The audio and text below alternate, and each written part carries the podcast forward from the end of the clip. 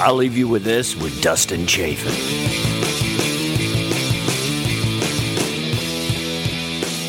You're one of the people that I feel like who works in L.A. that was able to pull it off. Yeah. You know, where I feel like a lot of comics, you know, kind of go out there and then maybe it's the stage time frustrates them and stuff. And, you know, you're able to kind of, you know, just make it happen. Which, and you're one of the few people that I met in comedy that kind of already had their shit together. Are we on right? Yes, we're on. Okay. Wait, when did we start? You're so funny. That's what I told you. We get into it, and then I'll say, introduce. You're hilarious. But when I gave you my social security number just now, you guys didn't record that, did you? No, we didn't get that. You're fine. We cut everything. That's why he's here. He can cut everything.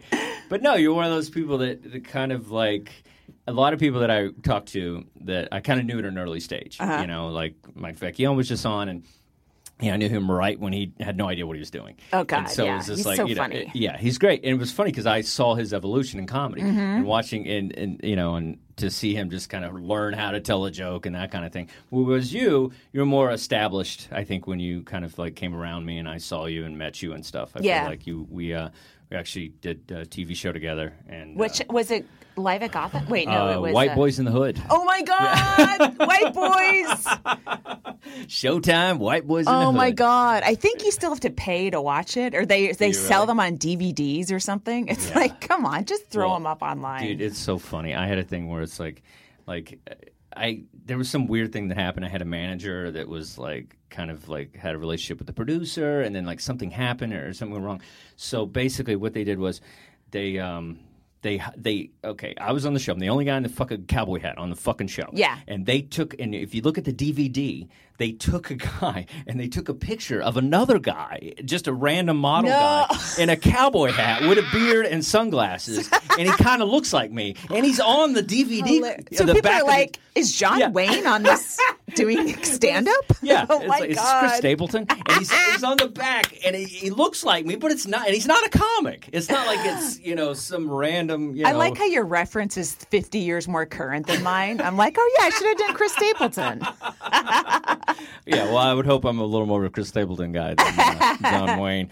But so it was the craziest thing. And I remember just looking at it, like, they just made a guy look like me, dressed like me, too. Like leather jacket, cowboy hat, the kind of rock and roll thing. And I was just like, are you kidding me? Wow. Because I think she pissed him off.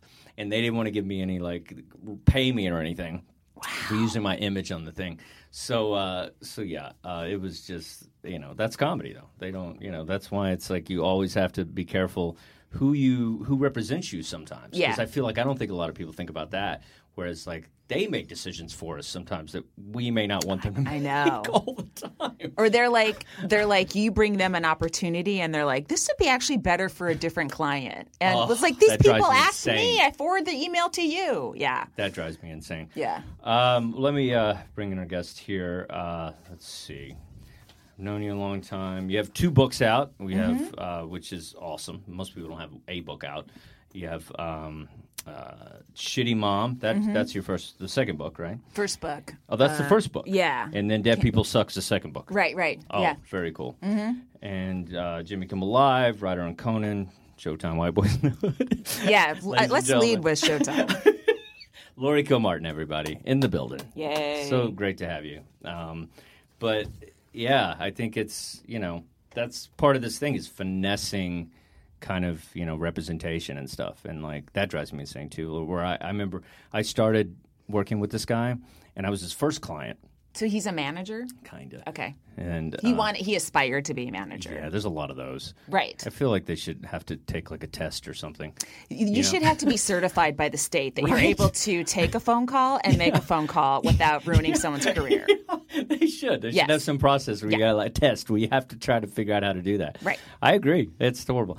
And so I was his first client. And then he started getting – and then so some people started like, oh, Dustin's cool, so we'll join too. And then it's like then a bunch of people – and then kind of, you know, start working with him. And then now I feel like he works them more than he works me and certain angles and things I feel like I'm good for. He gets, and so it's like the weirdest thing.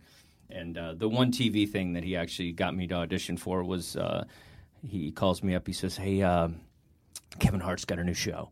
And I'm like, oh, this is awesome. I love where this is going. And he's like, here's the deal. It's Dodgeball meets American Ninja.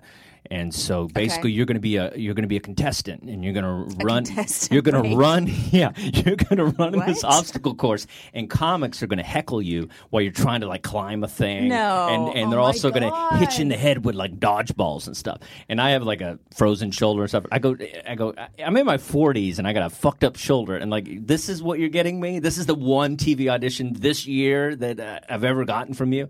And it was just like, I had to, you know, basically just... And what are they doing to stand-up comedy? That's not what stand-up is. That's not what comedy is. Stop putting obstacle courses in the middle of it. Like, there's enough of one. It's called the audience and the waitstaff. They're the obstacle. You have to climb over and hurdle over check drops and drink orders and stuff. Yeah, you don't need to work and any like harder. Sensitivity and people getting crazy political views. Yeah, absolutely. That's hilarious. But exactly. And... so, yeah, but I did say, hey, I'll write for it. Yeah, that is a guild credit. I was like, yeah, I'll write for anything. Sure. But, yeah, I think it's, you know, I don't know. I think it's just part of this thing where it's just like, you know, everybody says it's all about getting funny, but it's also about, you know, just making good choices with the people in your circle. Well, like, even look at Amy Schumer. She hated her manager. Like, she had a manager that got her and worked with her to get her the Comedy Central show. Yeah. And then she's like, no. She went and got Madonna's manager. Yes. Like, no one is satisfied with their manager. That's amazing. You know, and who knows how long that will last. I mean, maybe Madonna's going to fire that guy. But everyone is frustrated with their manager, and everyone feels like there's a better manager out there that can do bigger things. Amy's amazing. Just how she plays. I call it it's almost like a chess player. Mm-hmm. How she just puts the pieces and like just figures out how to get the right people in her projects and stuff. And how she just like worked the angle, because I think the one manager was friendly with or worked with Apatow, and then she was able to kind of meet him through that manager or something. It's just this whole. It's amazing. I think I think after the first season, you know, she could have met with anyone. Though. Sure. You know, once it's on the air and it's like it's so good, it's like, of course she'll. Yeah. But I mean, I guess the point I was making is like, you're always frustrated with who you have. You know? Yeah. No, I'm just still amazed with her. You know, mm-hmm. I just still think it's like a lot of people shit on her, and I actually like how she doesn't take the shit from people, and she just like creates her own path. She doesn't give a shit. She just go. Yeah, she just keeps moving. She's a boss. Yeah, it's pretty awesome. You can trash her all you want, and she might have a special that maybe what isn't good as this or that. Or she doesn't care. She just keeps moving. You know, she just keeps making content and keeps doing shit. Yeah. And now she's got a podcast that's going to blow everybody away, and it's just like she doesn't care. She just keeps. But I also think you know. I think she probably does care if people review, you know, about reviews in a way. Artistically, you always care. But I also think, you know, if you're a comic and all the stuff is happening to you, right? You make a movie, do, you know, whatever, have a TV show. You're not going to say no to anything, because as a comic, you always feel like it could go away. And maybe you know, she's vulnerable to those same fears, although probably not anymore. But I mean, so you say yes, and then you know you're like, okay, your hour's due, and it's like, well, I just made a movie. I haven't had as much time to write and, you know, work shit out, but you still, you know, you're not going to say no to it. I think maybe the next step is, you know, learning how to manage, you know, when you say yes to things. I think once you realize, and you know, there's so few comics that are on this plane where like, oh, I can say no to things and the bottom's not going to drop, and I'm still going to be able to pay my bills and stuff like that. Yeah. Then you can start, you know, being really, really being in charge of your career, I think, in a way. I mean, I think, you know, it's just hard to say no to stuff ever until you really are, you know, you almost need a financial planner to go, hey, you're good. You just paid cash for an apartment building. You're fine. Life is okay. Yeah. I remember somebody was telling me something about, they were talking about Bill Hicks or something. So he didn't really make it. And I was like, I bet he had a boat. You know? I don't think he had a boat. Guys. I don't think he had a boat. Well, he had a nice house. I think he had a decent house. Maybe he had a decent house. I think when I say that, I mean, he was doing okay. Right. He was about to be groomed for the, you know, the Bill Maher thing is what I had read. Like basically Politically Incorrect was kind of, they were forming something like that for him. And he was going to be kind of that guy that was doing a panel type show that nobody else was doing. I think he was doing okay. What I'm saying is, like, sometimes in comedy, it's like, unless you're some Chris Rock level, people think that you're not doing well at all. And there's plenty of people. Oh, there's a ton of middle class comics that you haven't heard of that make enough to... you know, have a place, have a home. They still, still don't have to, you know, work in corporate America and just hate their lives and staring at a kitten calendar all day, just hoping for a sick day. You know what I mean? Right. So, but yeah, I think we complain too much sometimes. It was funny. We were talking to Vecchione, and it was like, you know, he was just saying that he's trying to piece it together and trying to figure out, you know, how to gig. And I was just like, you're so fucking funny. Like, and that's the thing where I feel like, I go, you don't have the right people with you, because I think if anybody knows anything about this business, they should be working on Team Vecchione. Yes, for sure. I think he's so funny. Nobody writes a joke that tight. Like I think he's so great. His rhythm, and he's such a sweet guy. Yeah, and it was just like, it was just one of those things where, but you know, but meanwhile, he's like, I just got back from China. I'm headlining this. And I was like, shut up, dude. That's a good life. I just got back from Jersey doing a Soul Joel gig. Like, I think you're doing okay. Everyone's doing a little. There's always someone doing better than you. In comedy. Yes, always. In everything. It hurts. Yeah, it does. It never stops hurting either. You never get to a place where you're like, hey, I'm really happy. I mean, you could be 50% happy. The percentage of happiness for somebody, you could be 90% happy for them and 10% bitter, or 10% happy and 90% bitter. I think the percentages vary depending on where you are spiritually, but you can't get away from envy and wishing that you had someone else's career. I mean, if you accept that about yourself, maybe you'll feel less guilty for, you know, all these mixed feelings you have when your friends get stuff, you know? Yeah, I think that's where it comes in, like, you know, self-help and, like, you know, therapy's changed my whole outlook on everything, and not drinking, and certain things that it changed about my life, you know, made, like you said, centered and, you know, balanced. It's like if you don't do work on yourself, you will fall down a pit of jealousy that'll just ruin you. I know. You have to work really hard to not fall into that place, because it's they're like little holes all over the earth when you're a comic, and you could so easily slip into them. They're all over the place, all over. So yeah,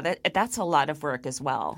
Well, it's funny because I work with a lot of young guys and kind of brought up a lot of guys, and then it's like, you know, to see like Pete Holmes was my Barker, and like to see a guy like that is God, is just so good. And then it's just like, I'm like, oh my goodness, I can figure this out. Nate Bargatze was a Barker, and you know all these guys. Wow. And it's like, you know, I've had to deal with their success and be grateful. Sure. And then, you know, Pete put me on the show, so that was fun, and you know, felt like that was his way of giving back, and you know, so people, and Nate's been good to me as well, but but it takes a second, you know, when you've, like, this position changes, because you're used to being like, okay, you know, I got you, little kid, you know. Yeah. Let me show you the way. And then they just blow up, and you're just like, hey, can I get something from you now? No, I mean, weird. Jackie Kashian and I have a podcast, and we talk about this a lot of, you know, we feel like we were skipped, and comedy went from, you know, they took from our generation, like Kathleen Madigan, you know, and maybe Margaret Cho, and then they were like, all right, we need some 30-year-olds. And it's like, wait, there's a whole bunch of us that are actually really good, and you just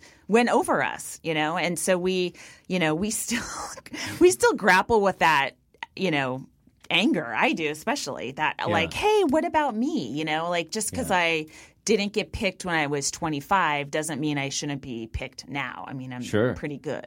Yeah, you know, you're great. And there's a, you know, I guess the cool thing you can, you know, that at least I try to think of is there's these little niche audiences for everybody. Sure. And you can make a living having a niche audience. And you could even argue that Marin might be the example of the biggest niche audience, but it's still very, you know, it's still very Marin-y, his audience. But he makes a really good living now.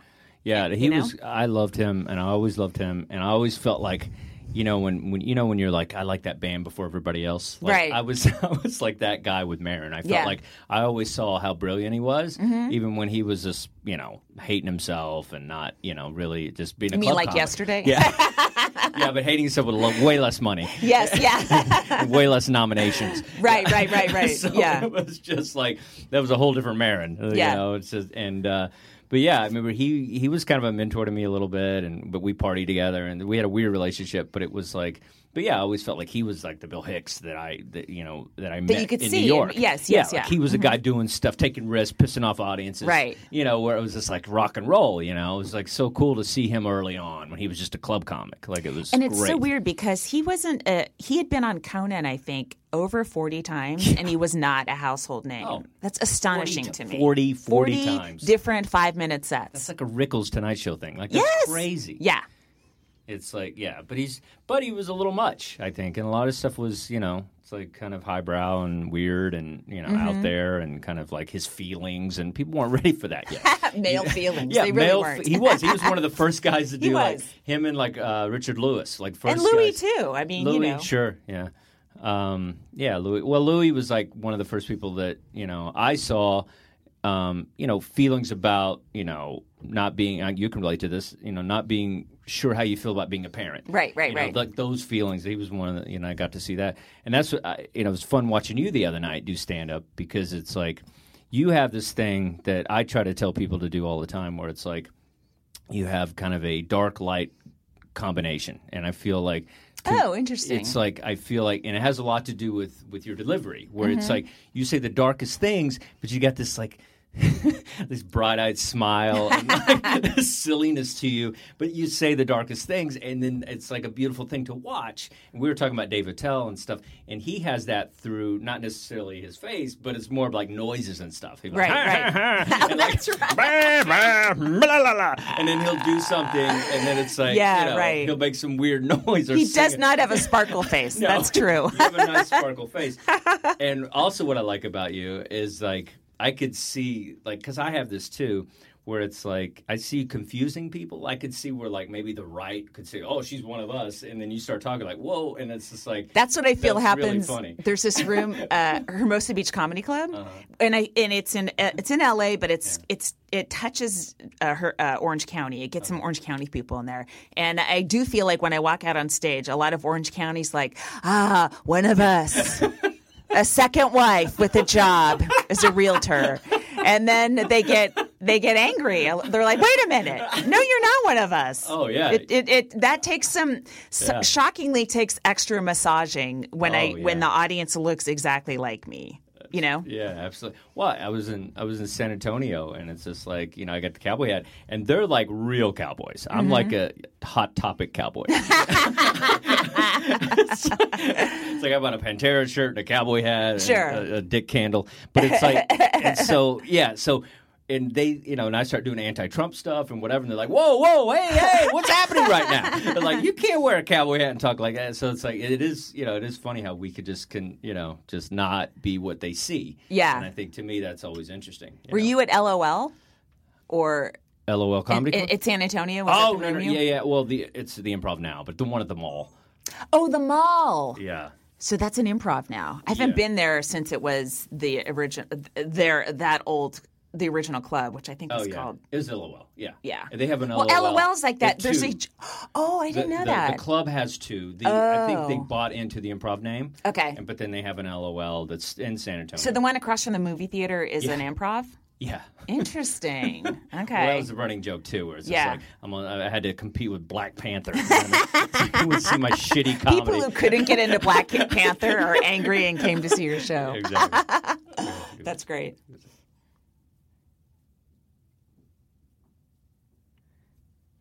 Yeah, but I love that actually, confusing people, you know, with comedy, you know, and I feel like, and far as I want to go back to the dark light thing, I felt Kinison kind of had that too, because he had this like ridiculous laugh that seemed out of place with him, but then at the same time he's screaming, doing all this crazy, you know, edgy material, but I felt like he was able to kind of, you know, like, as much as you wanted to hate him or whatever for some of the stuff he's doing, it's like when he would laugh, it would, like, I don't know, kind of break the ice a little with the edge. He I think the screaming was so over the top that it kind of, that was his way of exaggerating everything, you know, to let you know it's a joke. In a way, you know? Well, I think... Whether people liked it or not. I mean, the people that liked it loved it, you know? I feel like I didn't like him when he was alive. Okay. And then the older I've gotten and the more I've actually felt the need to go, oh! I'm like, I get it. Like, I'm not – the things he was mad at, I'm just like, dude, you're lucky anyone's having sex with you. So for you to be angry at women is shocking to me. Like, you should be praising them because you're disgusting looking. But I understand that rage, you know, but I feel like mine's more appropriate to how I look. And, you know. Did you ever see him at all in L.A. and stuff? No, I didn't. I think I saw him at Tommy T's in Concord, California. Okay. In fact, I know I did. But again, like I wasn't like, oh my God, he changed my world. I was like, ugh, you know, I wasn't a fan at the time.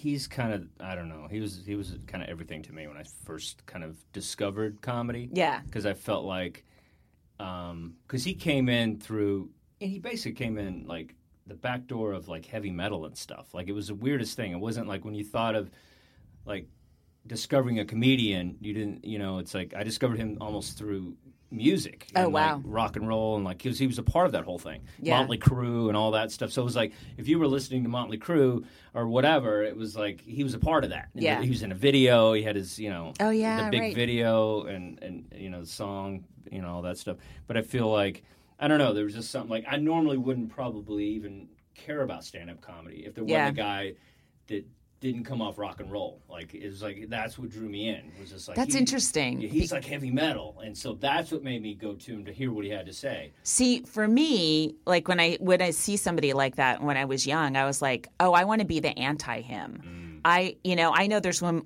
you know, people in the audience and women just going, ugh. And I wanted to be a voice that wasn't his at all. I was inspired in a different – like I was always inspired by female comics I didn't think were funny because I was just competitive, like, oh, I can beat that. I can beat her.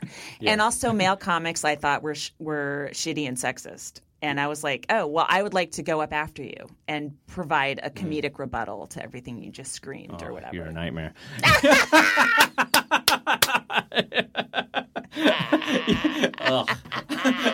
Nobody wants that.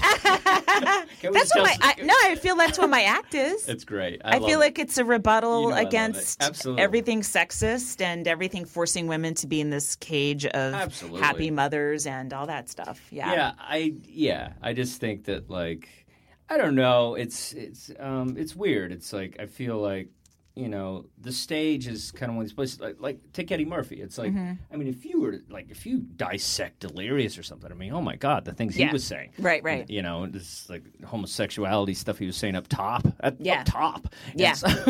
opening with stuff that will get me banned in 20 years. Joe Matarese had a good joke about it. It was just like he was saying, you know, the F word and all this stuff, and it's just like, you know, you couldn't say any of that, you know, now, and it's like, but people still revere him as this, you know, kind of great comedic person, you know, comedic actor and comic or whatever. Yeah. But I also feel like when you're on stage, like somebody like Lampanelli, like her early stuff, where I feel like somebody like that, her whole act was kind of like, hey, we're just playing around. Right. You know, her whole act was like, yeah, I'm going to make fun of black guys and I'm going to make fun of this guy and gay people and whatever. But it's still, it's because I love you and I'm playing with you, you know, and I feel like she was able to kind of pull that Rickles style off. The audience was participating in this whole thing. They were into it. Right. You know. So as opposed to other, like, I feel like, all right, I'm going to trick these people into laughing at jokes they don't agree with. Like, she wasn't like that. She was like, you guys know what I'm going to do. I'm going to do it. Yeah. But I also think, like, you know, I don't.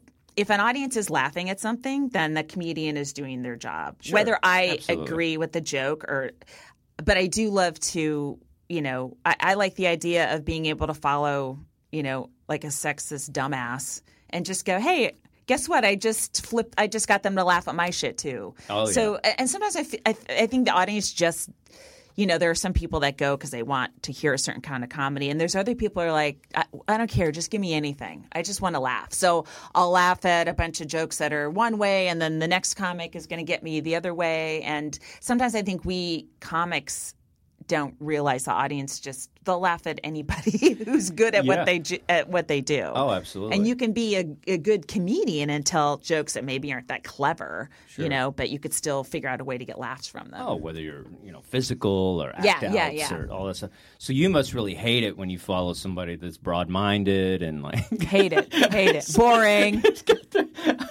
Not offensive to any race or gender. You're just loves women, treats them with respect. No, I don't mind following.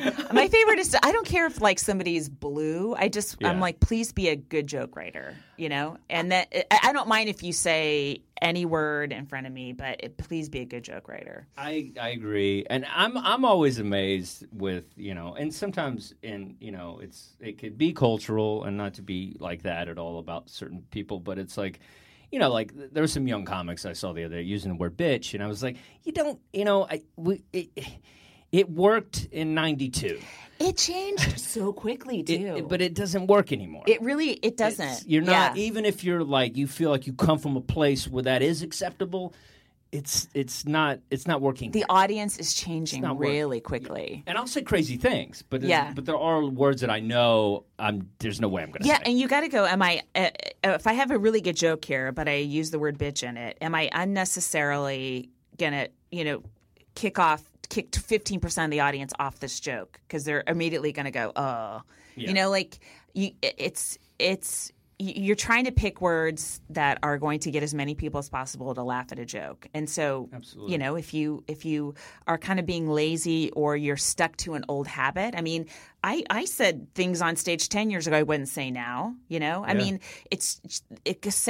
comedy is reflective of current sensibilities. That's why a lot of it doesn't work 10 years later. Sure. And a lot of – even Lenny Bruce, you can look at him and respect him for his time, but you have to do all this work to put him in context, you know? And really people cared about the Catholic Church that much? You know, yes, yeah. Like, just don't go to church. Yeah. I mean, so, you know, and and people like Brian Regan, because they don't attach themselves to what's going on politically, their comedy lasts forever, you know? Yeah. I mean, that's another, you know, Jim Gaffigan's the same way. Most of his stuff is not reactive to current. But, you know, and so when people are kind of using, I guess, like current lexicon. Was it lexicon or lexicon? Yeah. That, you know, it works because people are talking that way. But in 5 years, that joke's going to feel like 5 years old. It's tricky to kind of figure out how to speak sometimes in a way that's going to work today and maybe work in 10 years. Your stuff would be timeless. A lot of it, you know. Yeah, it's funny. With Vecchione, we were talking about, you know, he's such a prolific writer, and I was like jealous of him, and I was just like, you know, I feel like. You know, I was telling him, I said, my problem is like I have a hard time getting rid of something that still crushes. Yeah. And so if I have like a joke, it's like, eh. I know. Even when you're sick of it and you're rolling your eyes when you're doing it, you're like, oh, murders man. After your new chunk that just got a little bit of laughter. Right. You're just like. It's my life every night, man. And you throw that joke in there like, oh. And then you get that new chunk to work and then you're like, oh. Then it becomes old. As soon as it's done, old. You just want to get it either on an album or on TV and then get it out of your life. It's weird. No, it is. This whole thing that we do is weird. You know, just to like continually like stay like interested in it and keep it. Enthusiasm. I talk to young comics. I go, the number one thing is enthusiasm. Like if you have to continually be enthusiastic about this or don't do it because you'll drive yourself crazy. You will get miserable. You won't enjoy any of this if you're not completely excited to try a new joke out, excited to, you know, try to pass a club or excited to form a TV set or something. But you always have to continually. And even though, you know, Vecchione was kind of not excited about his life, we laughed about it because it was just like, but, you know, you should be. I was like, you just did a Fallon. It's like, shut up, you know. Yeah. But at the same time, it's like, you know, you have to be enthusiastic about everything, you know. And I think new jokes are definitely something that, like, you know, as comics, it's like we always feel like that helps us get out of the comedy bed and go to work. But it also, you don't know where your jokes come from, right? So every time you write a new joke and it works and you're like, I still got it. And then days go by and nothing new is coming to you. And what you do have is shitty and you're like, I've lost it. You know, because I think we all know comics that have lost their touch, you know, for various reasons. Most of them that they're not writing. Yeah. You know, and so they, you know, they're having a certain amount of success and they've just decided to tour with that hour for the rest of their lives, you know. Yeah. It doesn't happen as much now because people get their hour on TV and then they have to turn it over. But like when I started, there were these headliners that They wrote like Denny Johnston. Did you ever hear of that guy? No. Perfect example. He wrote 45 minutes, his first 2 years of comedy, and then he never changed it ever again. Mm. And because there wasn't that much TV, he was allowed to just tour with that same. But I mean, that's a lot of guys. That's more. Yeah, it got dated immediately. Yeah, that's still what's out there on the road. Yes, there's a lot of that. That's true. Yeah. So I forgot where I was going with this, but well, sometimes it's like I mean, it doesn't always come to us, and I feel like – and it's also, sometimes audiences, they just want a guy that has a tight act. And a lot of the road rooms want a guy that crushes. They don't want a bunch of New Yorkers coming in and trying some new stuff. A lot of times it's that's reasonable. Yeah. I mean, I feel an obligation to, when I'm in a road room, to crush. And I'll try to put some new stuff in there. Sure. But I don't – these people, they paid – a lot for that, for wherever they live, that's a lot. They had to get a sitter. I do feel more of an obligation than somebody who gets wanders into a bar show in LA or whatever, just to see comedy. Have you been doing straight Trump jokes at all? I don't do any Trump jokes. Oh, really? Okay. Just curious. Not on stage. Mostly, I'm on Twitter and stuff like that. But yeah, you're lighting it up on Twitter. But I think you could. I do think it's really.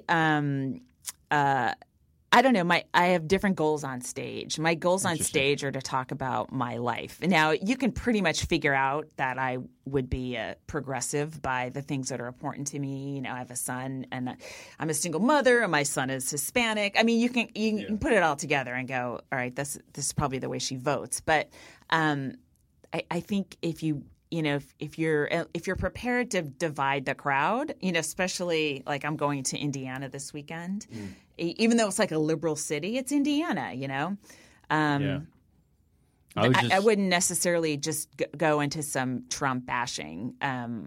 But I do jokes that are about issues that, kind of let you know where I am. Yeah, no, I think it's funny. I was in Indiana at Crackers, and I did divide the crowd with, I would just, basically I was tap dancing for about, 35 minutes, and then I started to go into my Trump stuff. Right. And my Trump stuff is kind of just, it's basically about, my parents and how, that relationship. And I tried to make it about that, where it's just where I'm liberal and they think like this, and I'm trying to figure it out and this whole thing.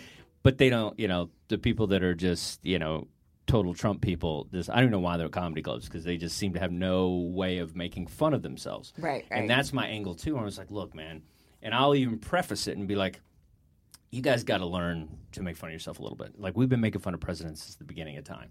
It's Ronald Reagan had Alzheimer's with jelly beans, and Billy Carter had the big teeth and the peanut farm. That's just what you do. Yeah. And God knows you made fun of Obama. So, and so, yeah. It's just, and so that's what is weird. I feel I spent a minute of time trying to kind of lube them up to kind of accept jokes about their decision. Right. And yeah. The same was okay, it's a disclaimer. It's okay, this is what we do at a comedy club. You laugh and lose yourself.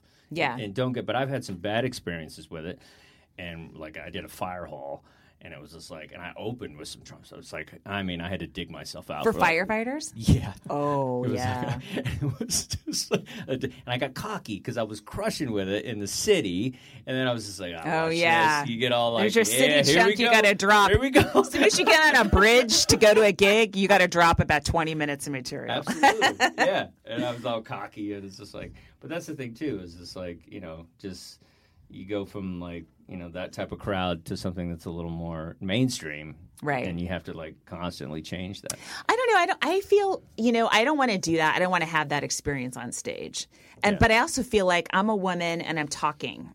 And still right now that annoys a lot of Republicans. So I feel the fact that I'm I know that there's Republican men in my audience, and they wouldn't vote for Hillary because she's a bitch or whatever. Sure. And it's guess what? A female just made you laugh for 45 minutes to an hour. So fuck you, I won. Yeah. And I think that's important. I think, I hate it when clubs go, well, we work female comics, but they only MC them. So you're always showing women at their female comics in their weakest form as MCs when they're just starting, and you're not bringing in headliners to crush and cause as thunder, you know? And so your audiences get used to women being like the apprentice comics and men being like the big guys, you know? Yeah. Absolutely. What was like your first credit, like your first TV thing? My first credit was I opened for Maria, Midnight at the Oasis. You know that song? Midnight at the Oasis. I forget her last name. But I opened for her, Dustin, and I can't believe you didn't mention it. Put that in the bio. She was a Bay Area-based singer, so okay. That meant a big deal in San Francisco where I was from. At least I thought it did. And then my first TV credit was Comedy on the Road with this guy named John Biner. And what he would do is basically do an Evening at the Improv show, but he'd do it in a different city. And so many of my friends were like assigned to Los Angeles, and we're like, oh, so what? And I got to go to Honolulu. I did the Honolulu one. That's fun. Yeah, it was fun. It was really fun. Well, he was great. He had that great show, Bizarre, I think. It was on Showtime. I didn't watch it, but it was on Showtime. Yeah, it was a big deal. We first got the cable. It was like boobs and comedy. It was everything. every 9-year-old's wet dream. It was great. It was like funny, but he was. Yeah, I remember him being kind of a big deal around us. That Super Dave was on there. That was where Super Dave came from. Was like the Bizarre show. Oh, right on. But that's great. I feel like a lot of that was dwindling out when I first started. I feel like Evening at the Improv were kind of on their way out when I first started. And so I feel like it was just, you had to kind of – Letterman was always the dream. And then it was just like I guess Live at Gotham kind of came up in the clutch and places, things like that. There started being shows. And then it's almost just like I don't know. Sometimes those shows it's like you do get good people. Right. But I feel the best one was Rodney Dangerfield's Young Comedian Special. I feel like because it was a limited amount of comics. Yeah, and it had his stamp of approval. It felt like, it was different. It was, and I'm sure it was great. It was good that you got that. But... I didn't get that. I didn't get Rodney Dangerfield. Oh, not Rodney Dangerfield. I mean, Comedy on the Road. Comedy on the Road. Yeah. But, I think it's, I don't know. I just think, a lot of times it's like, you get too much out there with comedy. Yeah. I think Axis is basically like, okay, we're putting on, the owner's cousin and the busboy. You're just running out of comics. I feel like they got to a point where it was just like, they really just couldn't book any more comedians. But now you can't run out of comics. There's so many. There's a core, a good core of comics. There's so many good comics though, Dustin. Yes. I mean, I go to these little shows in LA and there's people I've never fucking heard of and they have funny jokes and they're professional and I don't know where they came out of, what city they came out of and they moved to Los Angeles. But there's people like TJ Miller said that Comedy Central has raised like a generation of super comics because they learned how to write jokes by watching everyone's half hours and they learned lessons by watching that we had to learn by doing, and it took us 5 to 10 years. That's what I feel like. You look at like John Mulaney. Yeah, that's a guy. I don't know how he got a voice so quickly, but he has a voice that it takes everybody else 10 to 15 years to get, and he had it at year one. And he was a good writer and had a good state. He just started on third base creatively, which is I don't know how that happens. I don't know if that's made in a lab somehow. Yeah, I mean Pete Davidson had that. There's Chappelle, guys. Chappelle definitely had it. I mean, it's 15. He had it. Yeah. That's just.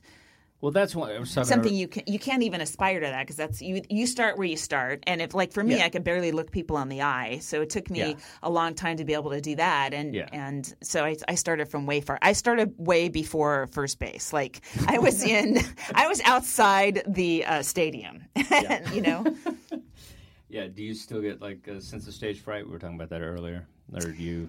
I guess because I've been doing it since '87. Now I kind of. Know what the problem is during the set, if the set isn't going well, I can kind of analyze very quickly and try to make changes. Yeah. I guess I do when I if I take some time off. So if I'm off stage for more than 3 nights, I really feel it. And, I took a vacation with my kid last year and I was off stage for 2 weeks and then I came back on and I was like, I felt like I'd never done comedy before. Isn't it amazing? It goes so quickly. It really does. Sometimes it's like I'll have those moments where I take time. I'll listen to my album. Just to get just to go. What's that joke and get the rhythm of it? Get it going. Yes, yeah. Jackie does that. I do that too. Yeah. Remember that. Okay, you know how to do this. Yeah, because there's tags you forget and stuff like that. Absolutely. Especially if it's older material that you wish would die. You're just like, oh, all right, I got to do these jokes. Let me just. That's gonna crush. Yeah. In Oklahoma. Right. But I think it's. I don't know. I feel like. I'm most comfortable on stage. You know, I feel like I wish I could live my life with just walking around with a microphone. Just like, hey, Mr. Microphone. Remember that when that came out? Yeah. Hey, what you doing, babe? Pick you up later. But it was like there's something that happens to me. I'm sure to you as well. And I see it transform when comics are on stage. But it's like, I'm my most confident. I'm my most rock and roll. I have my, just like I'm able to be so quick on stage. For some reason, like even with this, it doesn't touch when there's an audience. I know. It's like I can't be as quick as I can on stage. It drives me nuts. Well, I am the person I wish I was off stage. That's the person I am on stage, right? Mm-hmm. And I'm not, I'm not that quick off stage in a lot of situations because I just don't have. You're on stage. You're given authority, right? You're given permission to say anything you want to anybody, to quelch them, to silence them, and you don't have that authority off stage. So I'm a little off balance off stage, because it's like I get to be the queen of the world on stage, and then off stage I'm just another person. And sometimes you have a bouncer, so you can be a little edgy. Oh yeah. So. You have forces. You have an army supporting lights, you. Lights. And armed services that will take someone. It's like being Trump with ICE almost. It's like, hey, get this guy out of here. I want him out, and they will remove him for you. Yeah, I feel like if Trump had just taken a stand-up class, he probably wouldn't have ran for president. Like, I feel like he's addicted to that part of it. Yes. Just that, being on that stupid reality show and all that stuff. Like, he just gets addicted to that energy, and I think that's kind of why he's, I don't know, feels like that. I see that in him. Yeah. It's like the tweets are kind of like just, like a comic that wants to, like, mess with people. Like, I feel like sometimes it's like he just says these outrageous things just to get reactions back. Right. Totally. Whereas like a shock comic kind of thing. Yeah. He doesn't know he's president. He really doesn't. No, but I feel it's I'm curious to see, it's been interesting watching stand-up and with, Trump being president and just watching how, I don't know, sometimes it's a little easier but sometimes it's a whole lot harder where I felt like I thought when he came out it was going to be like you could say anything on stage. Mm-hmm. And I thought it was going to be that route where it's just like, dude, the president. That sometimes I would say things about that. It was like, oh, if I was president I could say that. But as a comic I can't go down that road, Do you feel have you noticed like censorship like between when you started comedy in 87 and like how because we were talking about it, I feel like it's changed, but I don't know if it's regressing back or. No, I haven't noticed that. I mean, I'm always trying to get a joke to work. So if there's a way I'm saying it that, I feel like I'm following the audience. The audience doesn't follow me; I follow them. So if they're less sexist and they're less homophobic, then your homophobic or sexist jokes aren't going to work anymore, and you're going to notice that, as a comic, or whatever. However, culture to me is moving in a great way. Politics is moving the opposite way, weirdly. Yeah. But culture is moving to a more inclusive thing, which I think is awesome. And so, for me, I love writing to that audience.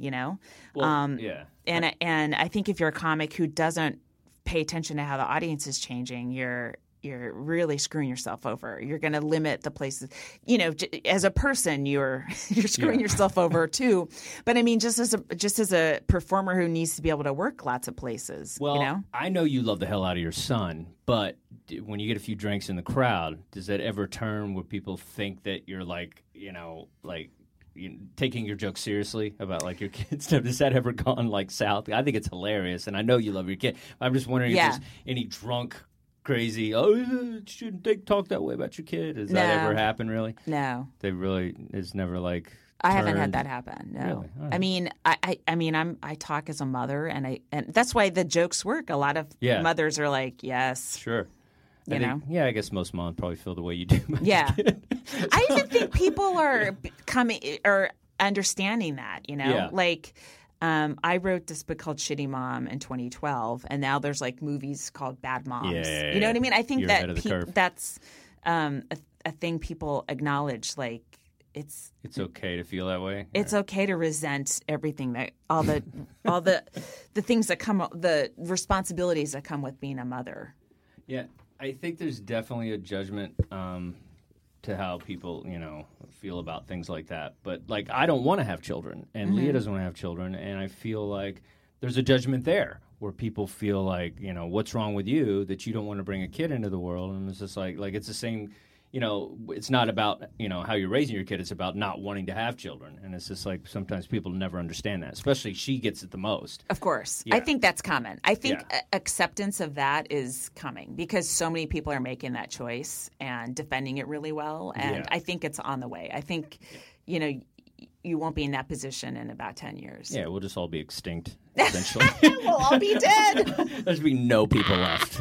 We'll all be gay and we'll have no kids. You're basically providing one less person for Trump to murder. That's what you guys are doing. Exactly. You're saving the country money because it costs money to murder somebody. You know, you have to hire ICE and well, Hillary's the murderer. Oh, that's right. I forgot. And a pedophile and a pizza parlor. I forgot. Pizza. I don't know what happened with the pizza thing. I don't know either. So ridiculous. Very cool. I always like to ask comics if you give advice to like young comedians or a younger version of yourself starting out in comedy, things you might do a little different or any sort of, you know.